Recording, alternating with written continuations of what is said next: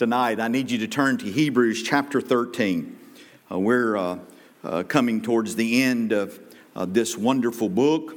I trust that uh, you have been blessed by uh, our little journey through the book of Hebrews. Last Sunday night, we looked at love. What's love have to do with it? And we looked at that we are to be loving our brothers and sisters. And we were reminded last Sunday night that, well, what, yeah, it was Sunday night. Was it Sunday night? No, it wasn't Sunday night. The Perrys were here last Sunday night. Sunday before. See, some of y'all have even forgot. So, but uh, the Sunday before that uh, we saw that Jesus said they will know that you're uh, my disciples by the way you love one another.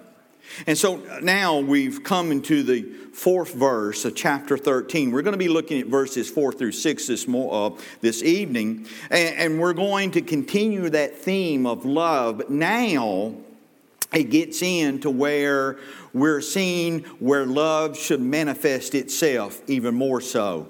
We're going to look at two things uh, tonight. We're going to look at marriage and we're going to look at material possessions.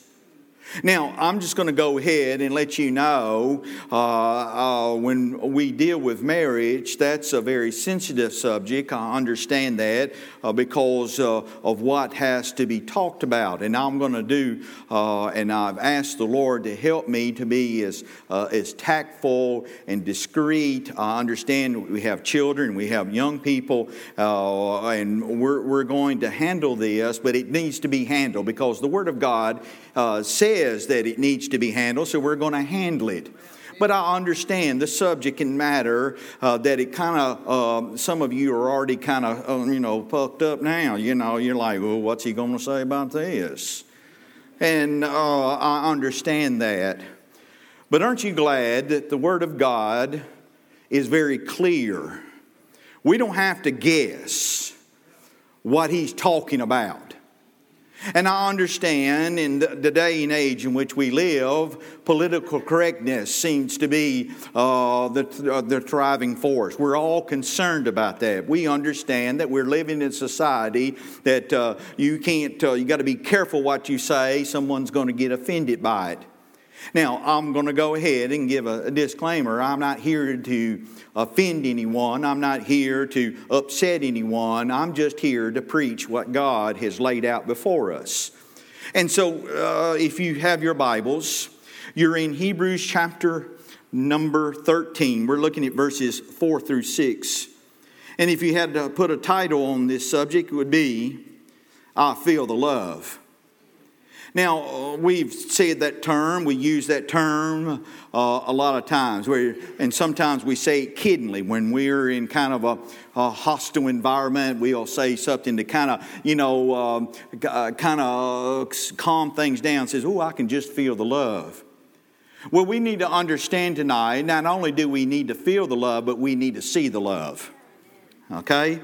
And so, here in verse number four, listen to what the Bible says it says, Marriage is honorable, and all and the bed undefiled. But whoremongers and adulterers God will judge. That verse right there just cut and dry, isn't it? The Word of God says this is what should be taking place in marriage. And then he says, those that are going out of the will of God will be judged. Didn't elaborate on it, he just says they're going to be judged. So tonight, I feel with all confidence that when we preach this message, uh, that I'm not worrying about being politically correct because God's already had the final word of it. God says, if you if you do this outside of my parameters that I've said, I'm going to judge. I'm not going to be judging. You're not going to be judging. God's going to judge. And so in verse uh, number five, it says, And let your conversation be without covetousness, and be content with such things as you have. In other words, he says here that uh, he goes from marriage Now he goes into material possessions. Now he uses the word covetousness, and then he goes and he says, basically, you just need to be content with what you got. We have a problem with that, don't we? We have a problem with it in the United States. We are now trillions of dollars in debt. And the reason why we're in a debt, uh, it's staggering. I can't even wrap my mind around trillions and trillions of dollars we're in debt. And the number one cause, not all the cause, but the number one cause is we were not content with what we had. We wanted to have more and more and more. And the government is now saying, we'll go ahead and take care of that.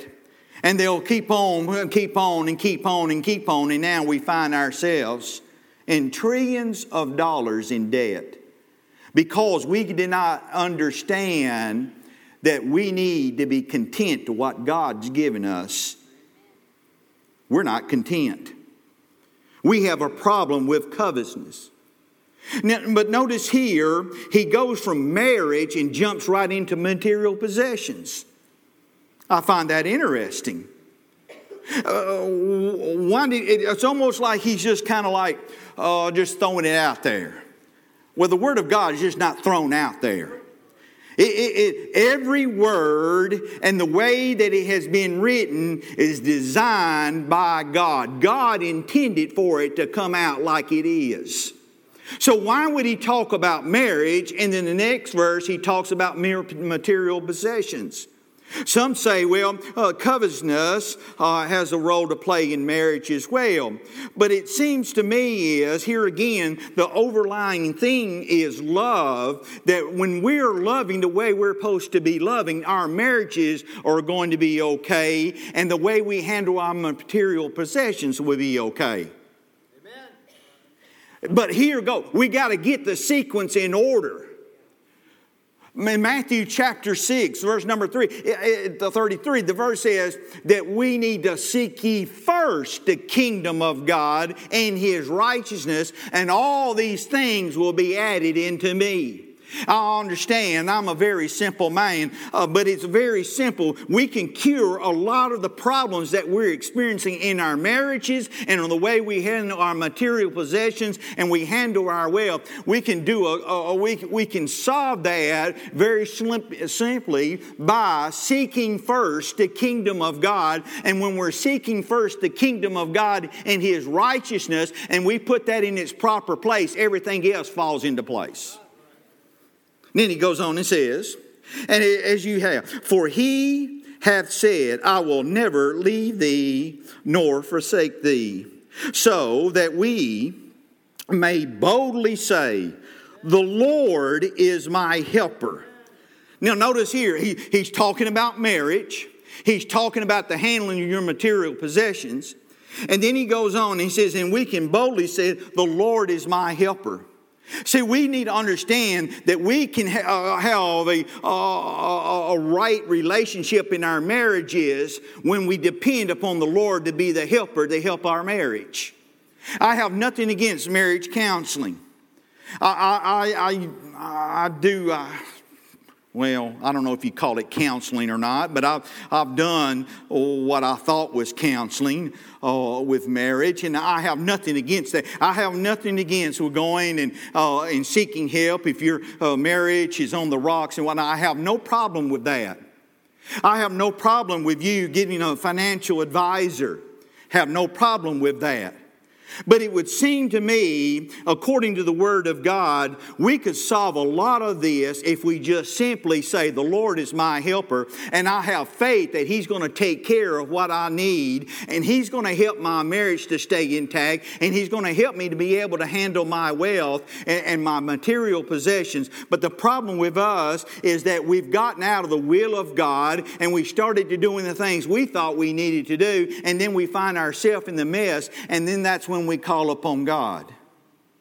We should have been calling on God before we even got to the other. We should have called on God. This is not my notes, but here the Lord just laid. We should have called on God when we got married.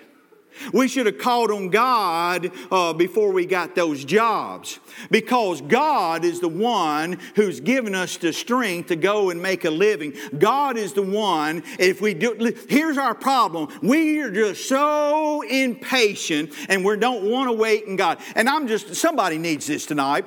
Somebody is more worried about you don't have a man or you don't have a woman and you're doing everything in your strength. You're doing all, you're going online. I have nothing again. I'm not downplaying that. What I'm saying is, wouldn't it be wise for us to just go ahead and wait on God and say, God, you know exactly the man that I need in my life. God, you know exactly the woman that I need in life. Wouldn't it be a better ideal for us and we would really be able to be more successful in our marriages and the handling of our money if we just ask God, God, you show me what I need to do and I'm going to wait on you. And until you show me, I'm going to continue to look to you for my source of strength strength and my help. Somebody needs to hear that. And we're going to talk a little bit more about it. And so he says that he will never leave me nor uh, uh, or forsake me. And then he goes on, he says, And I will not fear what man shall do unto me.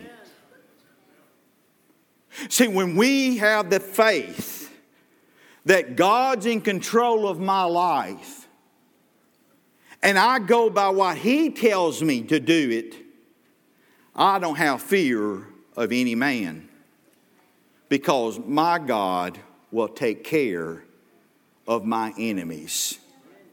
Aren't you glad to know tonight that God's in control of your situation? And so here we see, first of all, he talks about marriage. Now, in the verses that we just read, we see that uh, the home should be where the lo- love would manifest itself. Uh, we, we see that he says that marriage is honorable. God honors marriage. Now, understand, we're living in a society where society has belittled marriage. Well, see, it's, it's okay now. And I'm not here again. I'm not here to, uh, to beat up on you. I'm just here to let you know what the Word of God is saying. And we, what we've done, what I want to be belittling in marriage is, it's now acceptable. It's okay if you live with one another.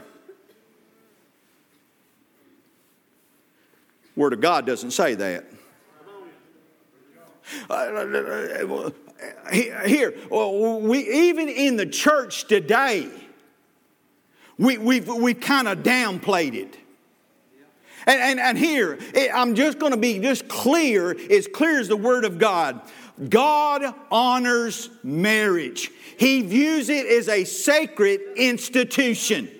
Matter of fact, if you go to Genesis, God honored it when He said, and when He said that man should not be left alone. The, the first institute that He established was that of marriage. God honors marriages. But also, Jesus honors marriage. We all know that the first miracle that the Lord performed was at a wedding. By the way, it was a wedding that he was invited to. I uh, do not uh, do a wedding, I do not officiate a wedding unless I always invite Jesus to that wedding. When I talk to the couple, I'll tell them, I'm going to invite Jesus to your wedding. Jesus loves coming to weddings. God honors, Jesus honors, but we also see the Word of God honors marriage. In Ephesians chapter 5, when he's talking about the church, he gives a picture of a marriage. He calls the church his bride. And we see that the Word of God honors it. Now, I was already said that uh, God honors it, but society does not.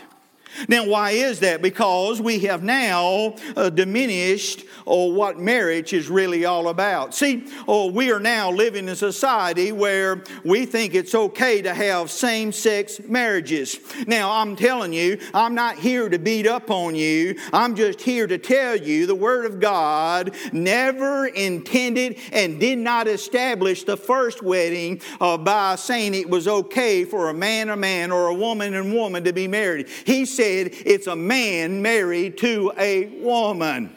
There is no discussion about it. There's no arguing about it. The Word of God is clear about that. And I'm going to stand up on the Word of God. And I want you to know that God intended for man and woman to be married, not same sex marriages. It is a disgrace to our God. God does not honor a marriage like that. And we need to be clear about it. We need to be kind about it. We need to have the right attitude about it. We don't need to go and beat them up over it but we don't need to back up when someone comes to us and says, Well, I don't see anything wrong with it. And you'll say, Well, you might not see anything wrong. I want you to know it's not what Mike says about this. This is not Mike's opinion on that. This is what God has said. God says, I've intended for a man to be married to a woman, period, no exceptions. The case is closed.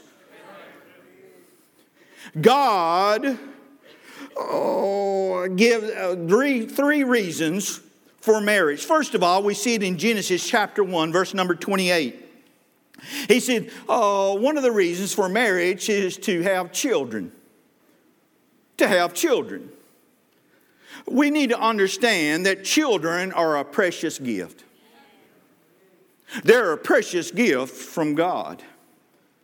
Now, also, I understand this is sensitive it could very well be that maybe you were born out of wedlock. You didn't have a choice in the matter there. And if a child is born out of wedlock, we need to know that child is just as precious as the one who was married to a man and a woman. Children are precious, they're a beautiful gift from our God. God is the giver of life. And that's one of the reasons why we need to be uh, championing the cause uh, for right to life. I just went, uh, Brother Chris and I would drop by the uh, uh, Grace uh, Pregnancy Center that uh, we are involved in, partner with, and they've been at the Bible conference and they're doing a good work. I was quite enlightened by the, uh, the, the, facility. I was quite impressed by uh, what they uh, offer their clients. They have Bible study, they have parenting classes, and, and, and all that. And, and, then she started tell, telling us that 40% of their clients speak Arabic.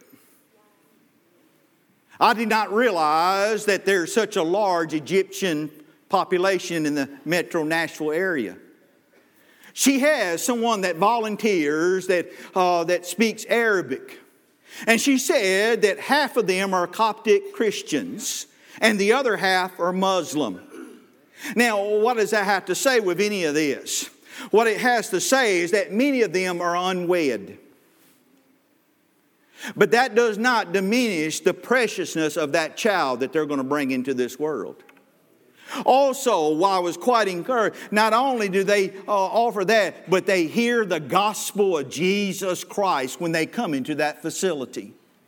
Children are precious, and, and that is one of the reasons why God instituted marriage. The second thing is for companionship. We see that in Genesis chapter 2, of verse number 18. Oh, it is for companionship. Now, the third reason and now this is where it's going to get a little tricky. It's going to get a little, oh, you got to be uh, careful about. Uh, but we also understand that marriage, one of the reasons for marriage is to control our sexual desires. We live in a society where it's gotten totally out of control. We are a sex driven society. We sell hamburgers because of sex. We can go on and on and on. When you go into Nashville, you will see one of the largest buildings there is uh, the Hustler. We see that there's clubs all up and down Broadway there where uh, sex is, uh, is very open and uh, no, uh, nothing left to the imagination. We see that uh, porn, internet porn, is at an all time high. It's an epidemic. We are a sex crazed society. And God intended that sex stays within the marriage boundaries. It is a sin to have sex outside of a biblical marriage. Young people, listen to me well. I know you're, you're at that age where your body starts doing some weird stuff and you start doing goofy stuff, and uh, you, I, I understand that. It, well, it's been a while since I was a teenager, but anyway, I understand those temptations that are coming to you. I also know, and here again, I'm not trying to be graphic, I'm not trying to be uh, ugly about it, but I also know that I've had reports of what goes on in the hallways at the high school. Things that I could not believe I was hearing. Uh, we see it. Our, listen, we need to pray for our teenagers. They are being bombarded with that kind of stuff. Satan knows how to get to young people. And, and, and, he, and that flesh rises up, and, and, and they, everyone thinks it's okay, and everybody's doing it. But I want you to know, not everybody's doing it. There are still some, and, and we ought to embrace our, our young people here, and we ought to uh, encourage them. And there are some who have made a commitment that they're going to stay pure until they're married. I'm telling you, not everybody's doing it. But the ones that are, are the ones that's getting all the attention. And our young people are being bombarded each and every day and I just want you to know, young people, we're here and we're praying for you. And we want you to know we're going to continue to encourage you. You stay true to the Word of God. It will not, it will not come back void. You stay in the Word of God. And Brother Addison, we need to continue praying for them. Those work for our young people to encourage them that God's Word says you do not have sex until you get married, period. No other questions asked. But then we also see, as we are talking about, that uh, sex outside of a marriage is a sin. No, understand he gives some qualifications. He calls them whoremongers. Another word that can be used that is for fornication. Fornication is for those who are unmarried. Adultery is for those who are married. Here again, I'm not trying to uh, throw uh, someone under the bus, but the ex mayor of Nashville, we all know the story. She was caught in an adulterous affair. Both of them were married at the time, and of course, uh, it led to her dismissal. But you know what really led to her dismissal is not because uh, she had sinned against uh, God and against her husband. He uh, sinned against uh, God and his wife.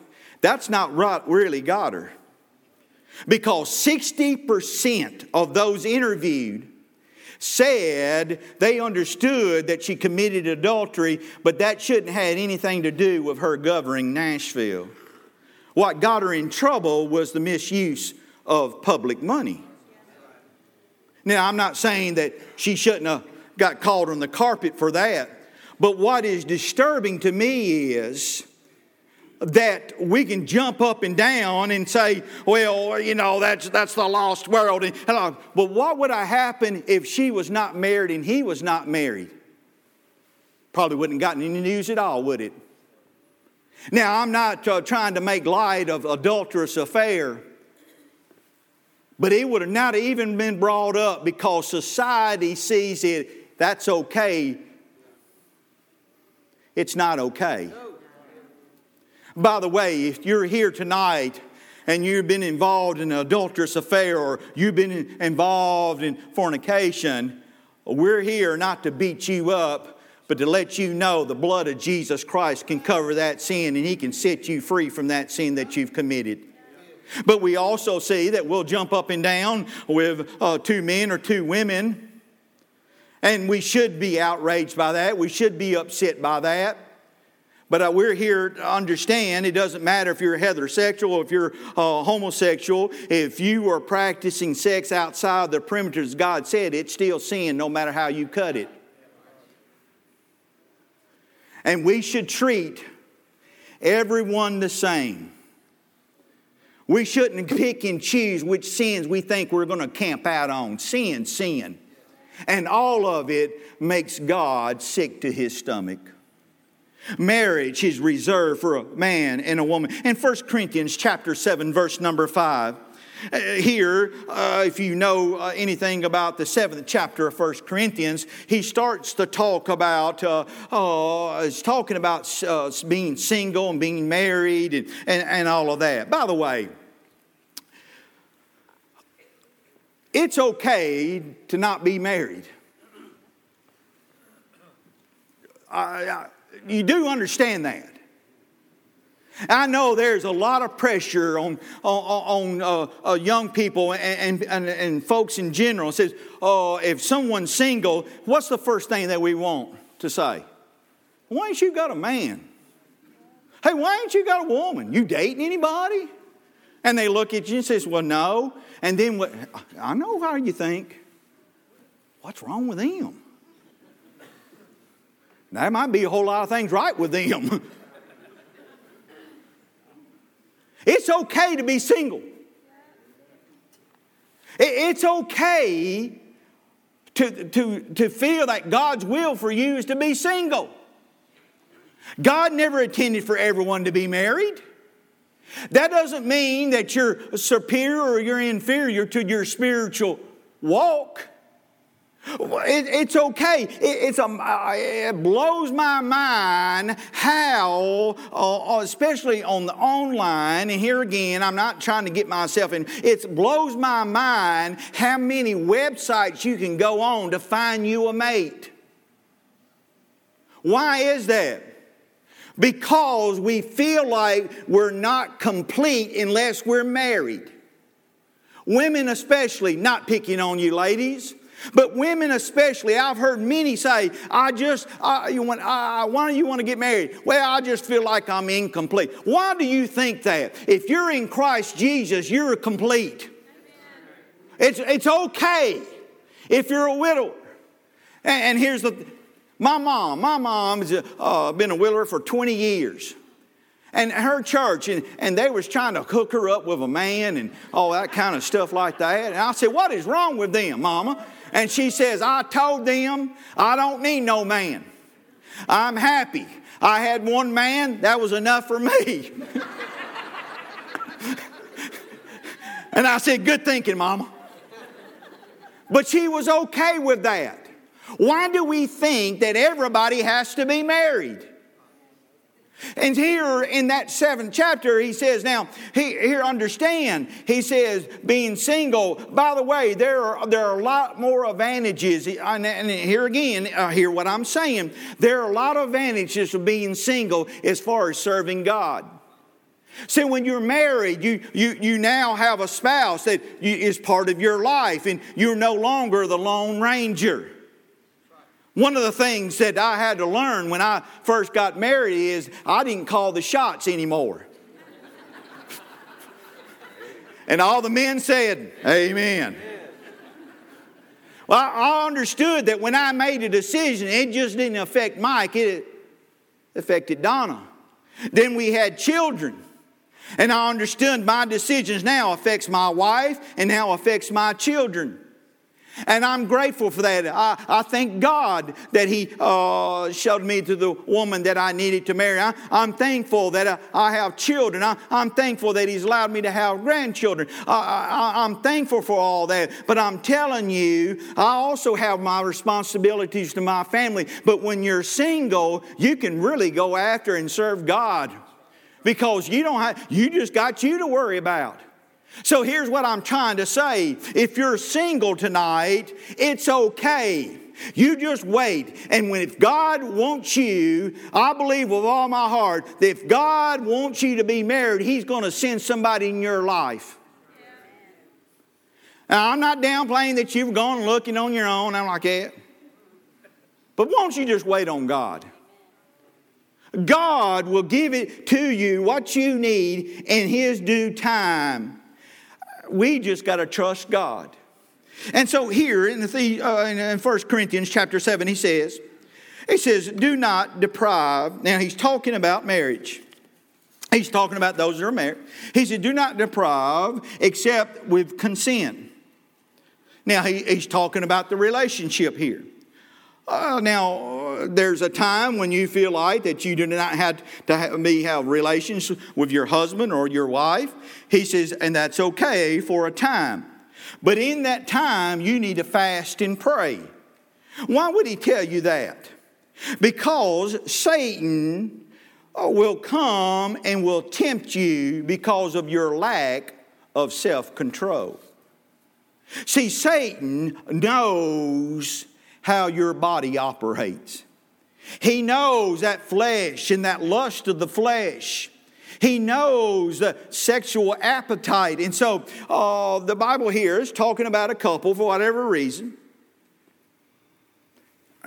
If I'm already in trouble probably on this, but don't ever use sex to get back at your spouse. The Bible says that when you got married, the two became one. That means, in, in, in lack of a better way to phrase this, my wife oh, is mine and I'm hers, physically speaking.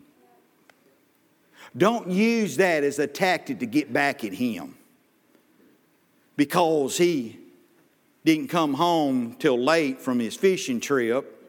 You're ticked off at him, and now he's on the couch for the next month.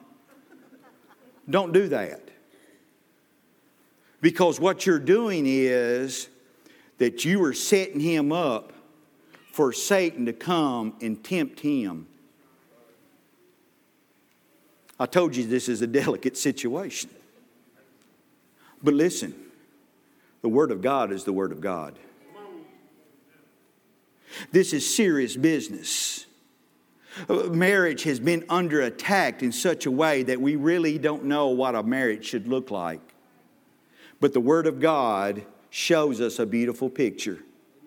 And so he goes on, and we see it in Proverbs chapter 12, verse number 4.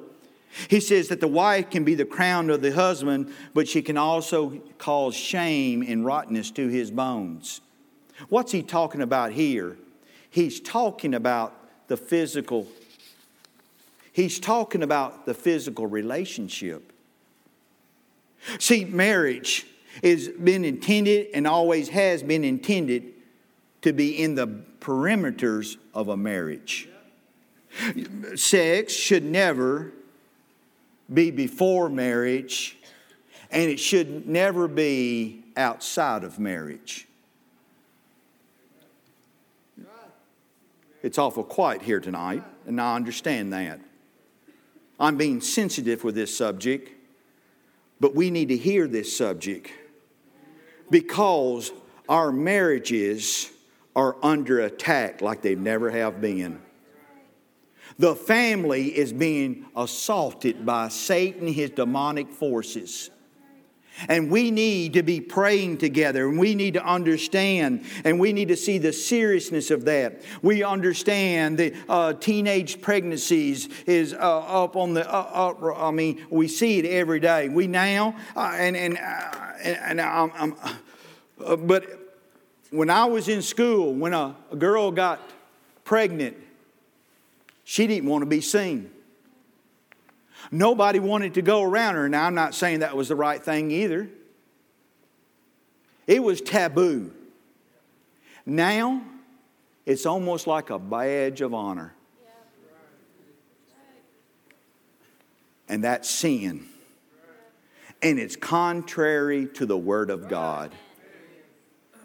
Sexual relations is a beautiful thing when it's kept in the proper parameters and the only parameters is marriage between a man and a woman.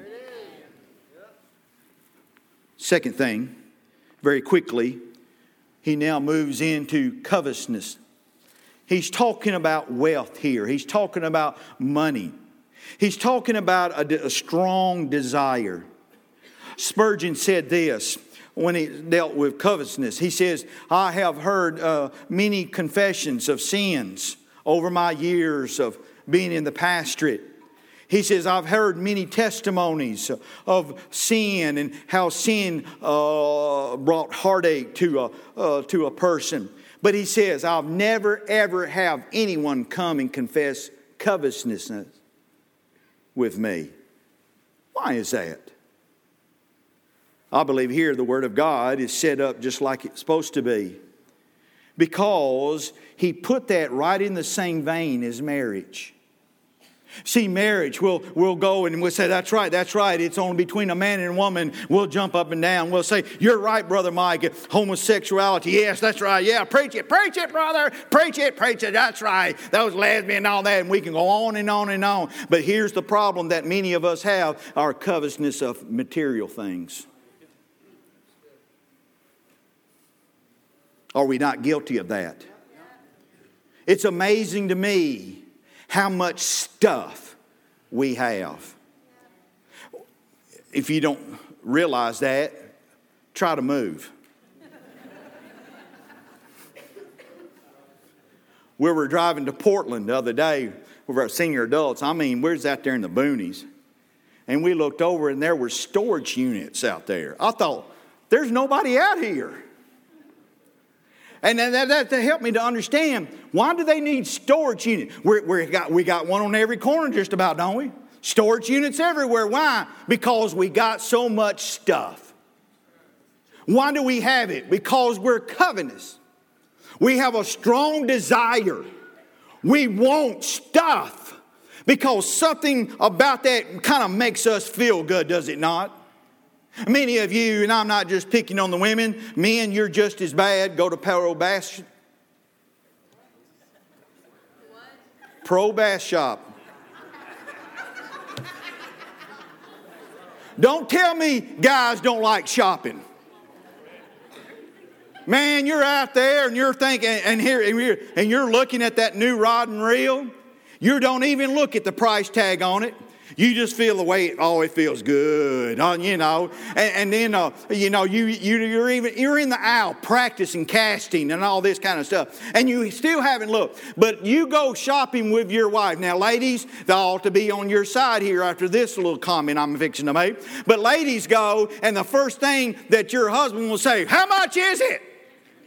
But you don't say nothing about your rod and reel that you're fixing to buy. Oh, honey, this is just right for me and you'll justify spending two or three hundred dollars on your other stuff that you get. You go fishing about twice a year. But you got waders, you got, I mean, you got the whole thing. And then you got a boat that sits out. Oh, and um, I know I've already in trouble with the guys with the bass boats, but you, you go out there, you use it twice a year, and, you know, it collects it, but you got it all wrapped and you put it in your garage. Your wife has to park her car out in the weather because your boat can't get wet, so you got it in the garage. Ladies, will you help me with this? Because I've already ticked all the guys off on this. We just like stuff. But we need to understand we can go ahead and make light of that. We can have fun with this. But covetousness is sin. When you have such a strong desire over stuff and over wealth, it becomes your idol. And your idols are an abomination to God. Oh, I don't have no idol. Oh, yeah, you do. But yet we want to go ahead and skimp over this. We're already saying, go ahead and close this service out because you're going to say some more about my stuff and you're starting to get to meddling, and I don't like meddling, and uh, I just need you to hush up. But we need to go ahead and, and understand what it is. It is sin when you put your stuff over your God. When you have such a strong desire, I'm not saying it's wrong to go and get a boat. I'm not saying it's wrong to get a fishing. I'm not saying it's wrong to go and buy a new dress. But when that desire overwhelms you and overtakes you, that becomes your idol. And when it becomes your idol, then you have now sinned against a holy God. Spurgeon, I've already made comment, but Solomon also said something about stuff. In Ecclesiastes chapter 5, verse 10, he says, that the love of silver will not satisfy. See, the problem with us is many I have even heard them say this. Why do you like going shopping? It just makes me feel good. Shopping makes you feel good? Then you are on, if you haven't already crossed that line.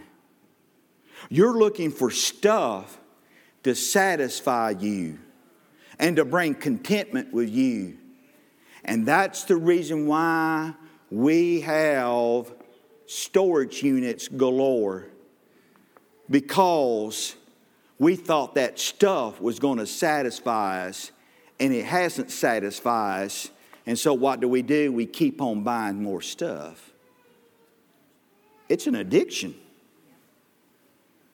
That's exactly the feeling of an alcoholic. One didn't satisfy me, so I'll go to two. Two didn't satisfy me, so I go to three. Three didn't satisfy me, now I'll go to a six pack. Six pack, and then it goes. Do you see the trend? And Satan knows exactly where to get you. And so, the covetousness, he makes mention of covetousness. But in Psalm 62:10 it says, "When your riches increase, do not set your heart upon it." The problem with us, and I'm guilty is charged, the problem with us is that we live in such a blessed and prosperous nation that He has led to our demise. We've gotten too comfortable. And we've gotten used to stuff so much that we don't even see that it's hindering us from serving God. Why are you having to work overtime now? Well, that bass payment coming up. That bass boat, I got to pay the payments on it. Nothing wrong with that. But when it totally starts to consume your life, to where you're missing out on serving God because you're having to pay for your stuff, then you have turned your stuff into an idol. And when you turn your stuff into an idol, you are saying to God, God, you're no longer first in my life. That's sin. It says that in Philippians 4, chapter 11, Paul and this is a verse that you need to claim tonight. He says, Whatever state I find myself in, he goes on and talks about that. I find myself going through heartache, or if I find myself on the mountaintop, if I find myself with money in my pocket, or I find myself with no money in my pocket, no matter what state I am, I have found contentment because my contentment is knowing Jesus Christ is my personal Lord and Savior. Money has been said that it can buy you a passport that you can go anywhere except for heaven. Money can buy you anything except happiness and joy. Tonight, as we go through and we see where he talks earlier on about loving one another and how can a lost and dying world know that we are his disciples by the way we love one another. And the lost world sees how much uh, what kind of love we have for one another. But notice here now it's progressed. How does a lost and dying world know that we're followers of the lord jesus christ? By looking at our marriages do we really honor marriage and also, they'll look at how we handle our material possessions. And then when you go up to them and say, I want you to know Jesus Christ has changed my life, I'll never be the same again. Here again, they're not so interested in hearing what's coming out of your mouth. They're interested by how you live your life.